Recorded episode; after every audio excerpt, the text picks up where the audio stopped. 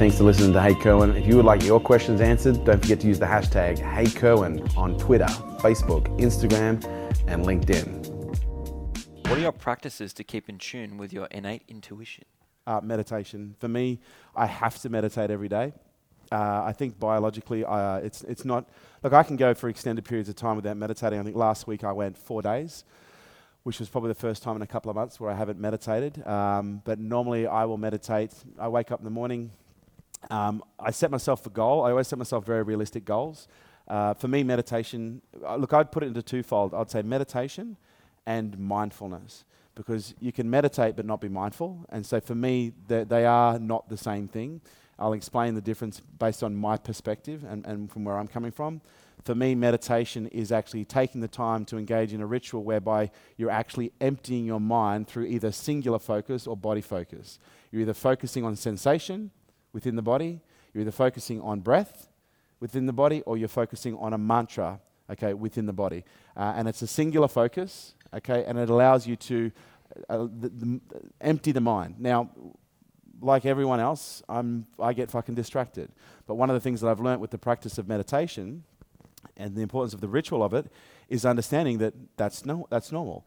It's not unusual. Like that's the whole point of meditation is to actually see, is to become conscious of when you get distracted and then bring yourself back to the observation again.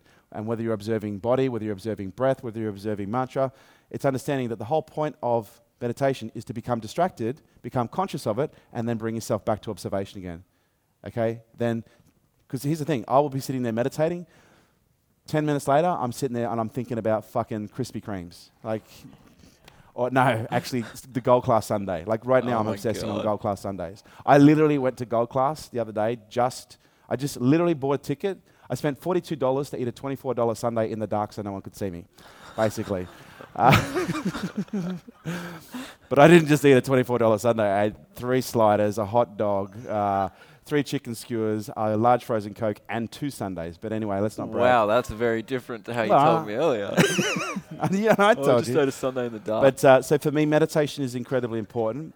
Uh, I, I, don't beat myself up around meditation. I actually, I, I, have learnt to love meditation for what it gives me because it really is one of the absolute most incredible hacks. It's a psychological hack, it's a biological hack, it's a physiological hack, but it's also an intuitive hack because the more we meditate, the more conscious we become, and the more in tune we become, you know, the greater the greater access we have to the, the more coherency between the heart and the brain that we achieve as a result of that alignment and that meditation and that deep presence, the more access to information that we have. And the best part is, is not only do we get more access, because it's one thing to be able to tune into the radio, but if you can't hear the message that's coming through, then what's the point of having a great, you know, a, a great sound system?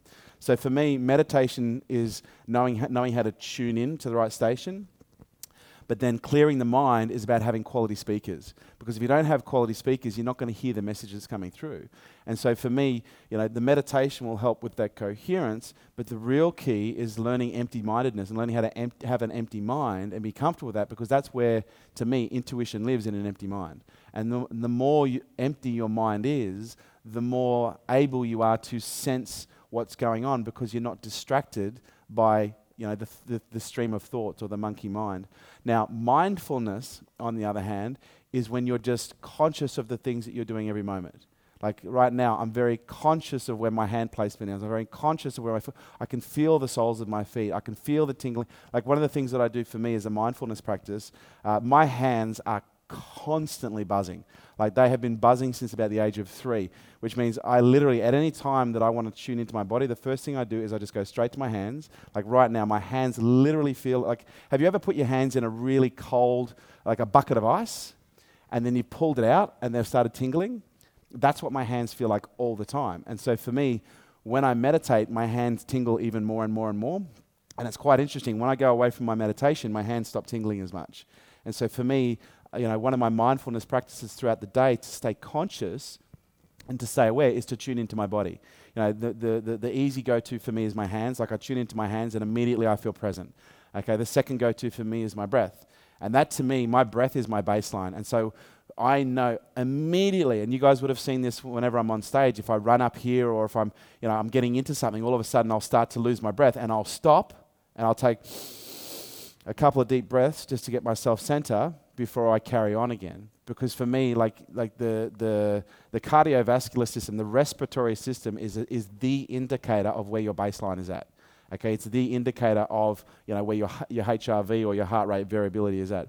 So for me, I'm very conscious of my hands, but I'm also very conscious of my breath as well. So that's what I practice during the day, which is you know some people would say mindfulness is meditation. I don't believe mindfulness is meditation at all. I think they're very distinct.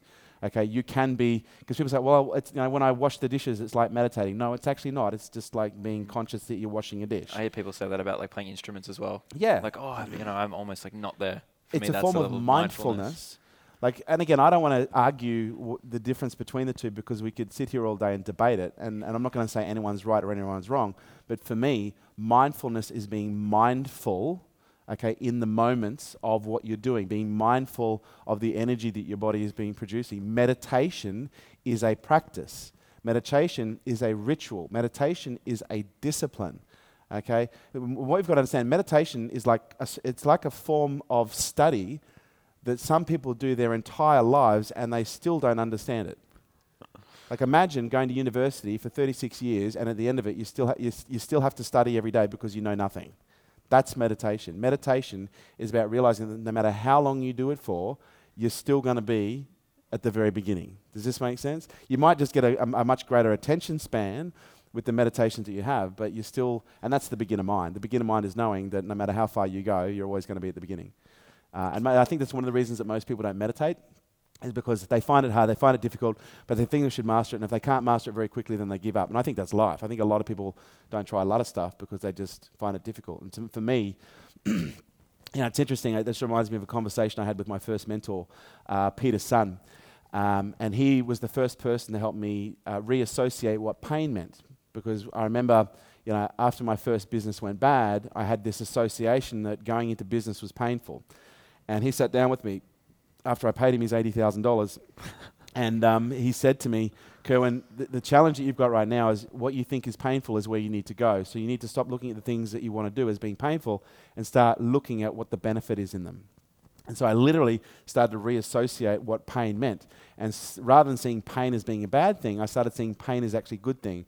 Rather than seeing discomfort as something I wanted to move away from, I started seeing something as discomfort that I had to move towards. Rather than seeing fear as something that was triggering me to, again, run away, I started to train myself, literally train my brain that anytime I felt fear, to go and do it.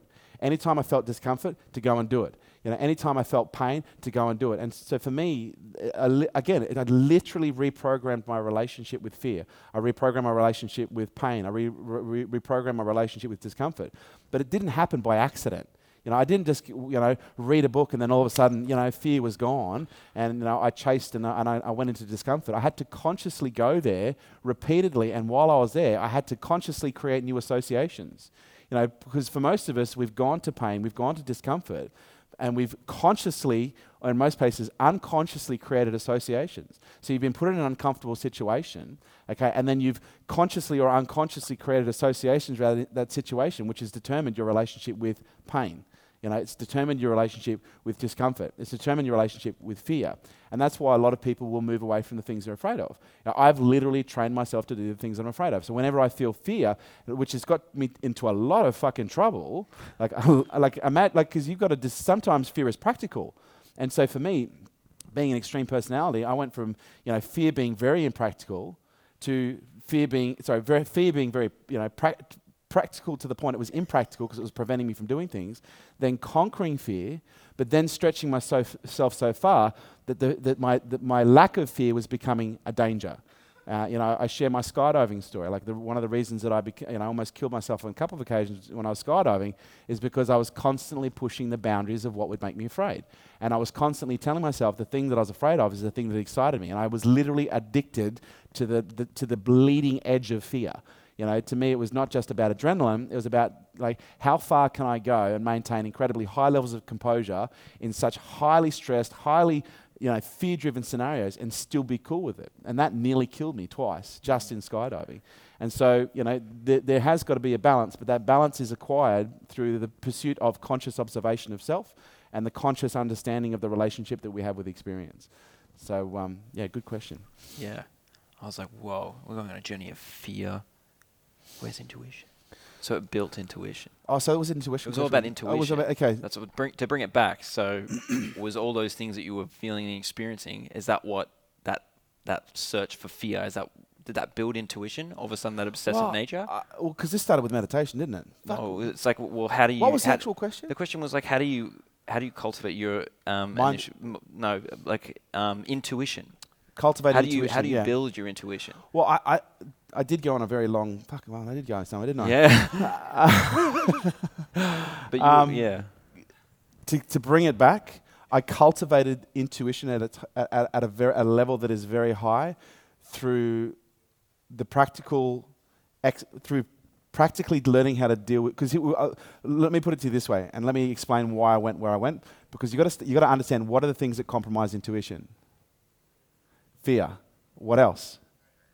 Stress. What else? Emotion. What else? Girls. What- girls. uh, the, the, the list can go. So, so for me, the, the, the, the cultivation of intuition was, was, was not just through the use of meditation. It was like, how do I maintain very high levels of intuition in all scenarios? Because and, and, and it's really understanding what intuition is and what the purpose that intuition serves. Like intuition was was this gift that um, Mother Nature gave us as a way to prevent us from doing harm, that we could, to prevent us from getting into situations that we, that, we, that we weren't consciously aware of. So intuition is this incredible gift, but the challenge is for most of it is knowing how to access it in all situations. Because for most anyone, you've had, who's had experiences where you've had intuitive insights? Okay, and who's walked around sometimes for weeks wondering where the fuck is my intuition gone? Right. So for me, it's like how do we maintain a high baseline of intuition?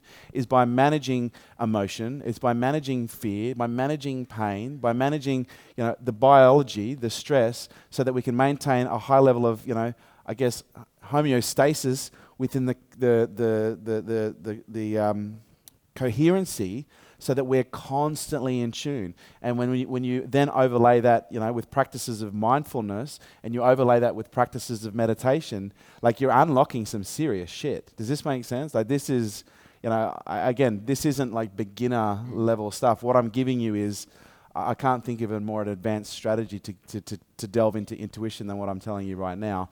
But I'm talking about an intuition in all scenarios at a very high level, not just how do I meditate and get good insights. It's like how do I walk through life in meditation. You know, that to me is like the ultimate. Yeah, nice. Remove the variables. Which is kind of interesting because I used to skydive with a fucking heart rate monitor on. So I could, li- I used to meditate in free fall because my goal was to get under 80 beats per minute in free fall, which I did twice. So actually learning how to, you know, meditate in free fall is, is, is quite an experience. You, you are obsessive. So Scott asks, um, we've made the decision to exit our business. So what are the top three tips to gaining the highest sale price? And number one, don't fuck it up. Uh, top three tips for Getting top sale price. top sale price. Uh, number one, de-risk the business. You've got to make the, the business is most valuable when it, when it's not key person dependent. Uh, so when you have a anyone in, when, in, in any business where there is uh, key people that are dependent on the success of that business, two things are going to happen. It's going to devalue the business because it's going to require key personnel in order to operate it. That's why McDonald's franchises, when they were in their peak, were so valuable because you know you had this multi-million dollar franchise that could get run by a 15-year-old, um, and it's also going to potentially tie you to the exit of the business. So you, when you sell the business, not only will the business be worth less, but in most cases there'll be a buyout period whereby you will still have to be in the business for a certain period of time. And in most cases, you know, the payments are structured to ensure that profit and revenues are maintained at a certain level in order for you to get your full sale price. Um, you know, that might be helpful if you've got a business that can only be sold through vendor finance uh, because of the style and the nature of the business. But number one is, is key person risk. Number two, put a really good team in place. And again, I know that might sound like it contradicts number one, but it actually doesn't because what you're actually selling, you're not just selling the business, you're selling the unit. And by the unit, I mean you're selling all the operators within that. So the stronger the team you have in place, you've got to think of it like an investor because what a, you know, what a, uh, when you're buying a business, it's much like going in and, as an investor, but you're taking, instead of buying a portion of the property, instead of buying one apartment, you're buying the whole apartment block. And what an investor looks for, like if you're looking, if you're looking to get top dollar from an investor, an investor, what I'm looking for when I'm investing in a business is I'm, I'm less concerned about the market, I'm less concerned about the product, but the number one thing that I'm most interested in is guess what? It's the people. Who is the team and what is the culture? And to me, that's where the real value sits because, you know, in situations where you've got a transaction going on, okay, you want to know that you've got a strong team in place that isn't key person dependent, okay, that can actually manage the exit of the owner. Because in most cases, it's just going to go into step number three make sure that the business is under management. Because if the business is under management, then you've got a good team. But once the business is under management, you've actually got a going concern. You know, and when you've got a going concern, that's when your business is going to be worth considerably more because you're not actually selling something that requires someone to come in there and operate it. You're actually selling something that an investor can buy and just park their money in, and it's going to run for them. And now, in order to do that effectively, you're going to make sure that you've got good contracts in place with your team, and make sure that you've got a, you know, a good team in place and good relationships. Great question. I'm excited for this next question. So it's from Kylie. Kylie. Um, it says, What is your vision for the evolution of masculine and feminine consciousness over the next 50 years? And how do you see this impacting our culture and the world at large? Fuck. Let's start with an easy one, shall we? Yeah. Uh, 60 seconds. what is my. my I see, I see, I said 60 seconds. Jesus. Um, look, I think my. my, my, my vi- okay, all right. That's a good question.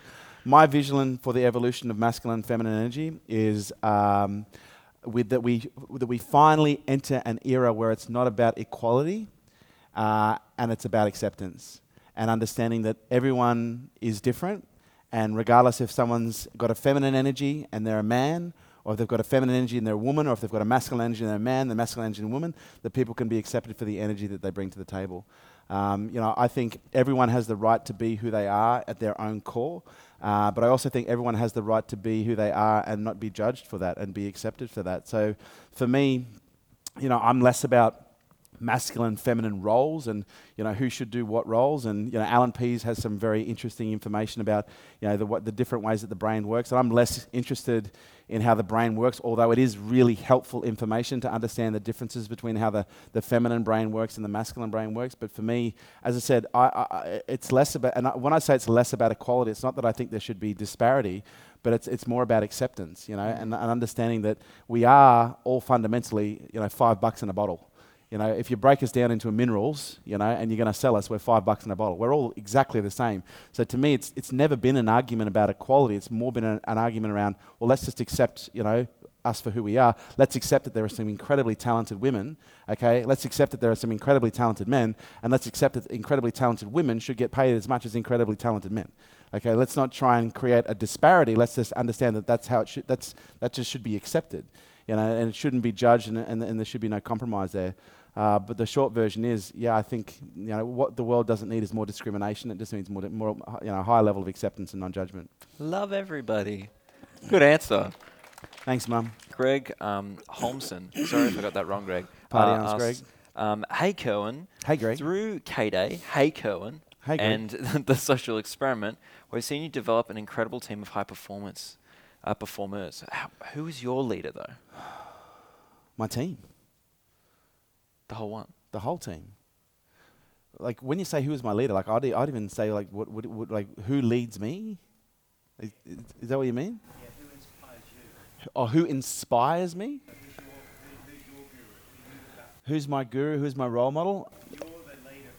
Yep. Yep. I think th- I think that's changed a lot in the last uh, in the last couple of decades. Uh, you know, when I think about in, in days gone by, you know, when I had um, um, smaller teams and I was running different types of operations and different types of businesses, you know, I was often having very external inspiration. You know, so you know the usuals: Richard Branson, Steve Jobs, Elon Musk. Um, you know, I still find all of those characters incredibly inspiring. Um, but the, what really inspires me mo- most now, and I'm not kidding when I say this, is the actual development of my team.